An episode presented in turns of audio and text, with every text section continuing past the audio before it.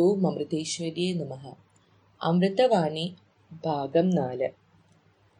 ഭക്തരുടെ തിരക്ക് ഇന്ന് വളരെ കുറവ്.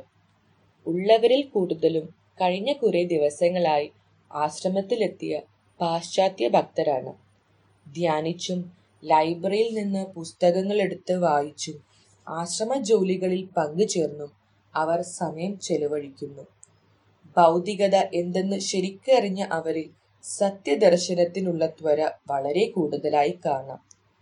വിദ്വേഷത്തിന്റെയും മാത്സര്യത്തിന്റെയും ലോകം കണ്ടുമടുത്ത അവർ നിസ്വാർത്ഥ സേവനത്തിന്റെ തെളിനീരുറവ അമ്മയിൽ ദർശിക്കുന്നു.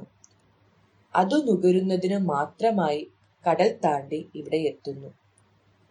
ഒരു യുവാവ് അമ്മയെ കാണുന്നതിനായി കാത്തു നിൽക്കുന്ന വിവരം ഒരു ബ്രഹ്മചാരി വന്നറിയിച്ചു.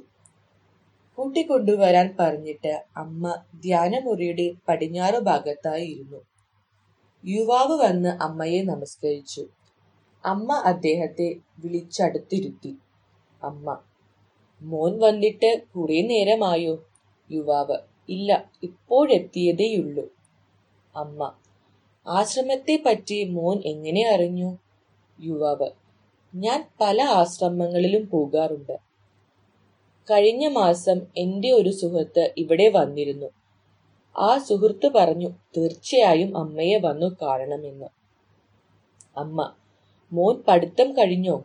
യുവാവ് എം. എ പാസ്സായി. ഇപ്പോൾ ഒരു ജോലി കാത്തിരിക്കുകയാണ്.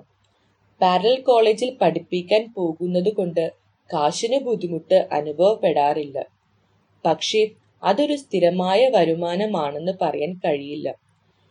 ഈയിടെയായി ജോലി അന്വേഷിക്കുന്നത് മതിയാക്കി. എനിക്കൊരു പെങ്ങളുണ്ട്. അവളുടെ കല്യാണം കഴിഞ്ഞാൽ ഏതെങ്കിലും ആശ്രമത്തിൽ ചേരണമെന്നാണ് ആഗ്രഹം. അമ്മ മോന്റെ വീട്ടുകാർ എതിർക്കില്ലേ? യുവാവ് എന്തിനെതിർക്കണം?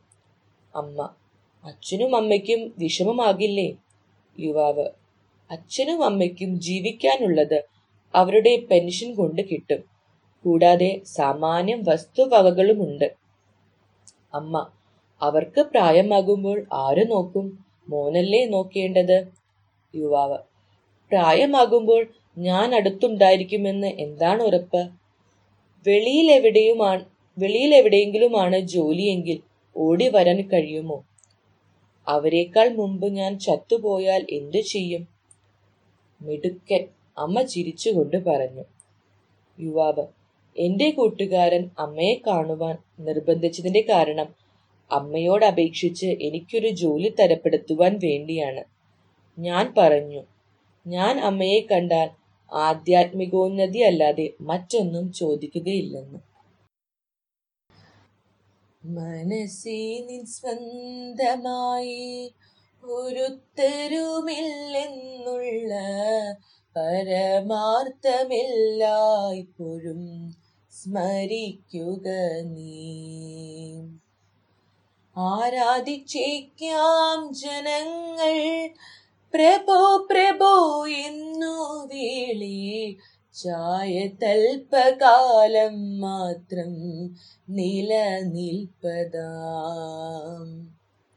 ഇത്ര നാൾ മറ്റുള്ള ജനം ആരാധിച്ച് നിന്റെ ദേഹം പ്രാണൻ പോകുമ്പോൾ ഉപേക്ഷിപ്പാൻ ഇടയായിടും ആ പെൺമണി പോലും തവ മൃതദേഹം കാണും നേരം പേടിച്ചു പിന്മാറും കൂടെ വരികയില്ല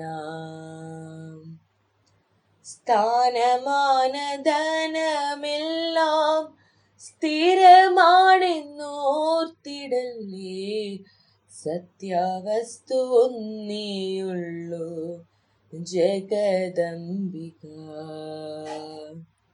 മനസ്സിനിൻ സ്വന്തമായി ഒരുത്തരുമില്ലെന്നുള്ള പരമാർത്ഥമെല്ലായ്പ്പോഴും സ്മരിക്കുക നീ.